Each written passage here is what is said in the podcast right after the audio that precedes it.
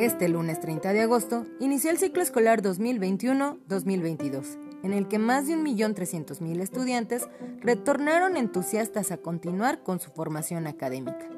Bueno, casi todos, ya que también para muchos fue vulnerado su derecho a la educación, entre grillas y diretes de maestros estatales que tienen un mes sin cobrar su salario, y otros tantos federales que no tienen pretextos pero que se suman solidariamente a la causa. La pregunta es, cuando se les cubran todas sus peticiones y derechos salariales, ¿devengarán lo no trabajado? Esto tristemente no sucederá, siendo perjudicado no un gobierno que ya va de salida, en fin, este ya no cuenta, sino el perjudicado será el desarrollo y formación de niñas, niños y jóvenes. Y es que a dos años de la pandemia, tiempo en el que cambió nuestra forma de vivir, los usos y costumbres de nuestros docentes no han cambiado.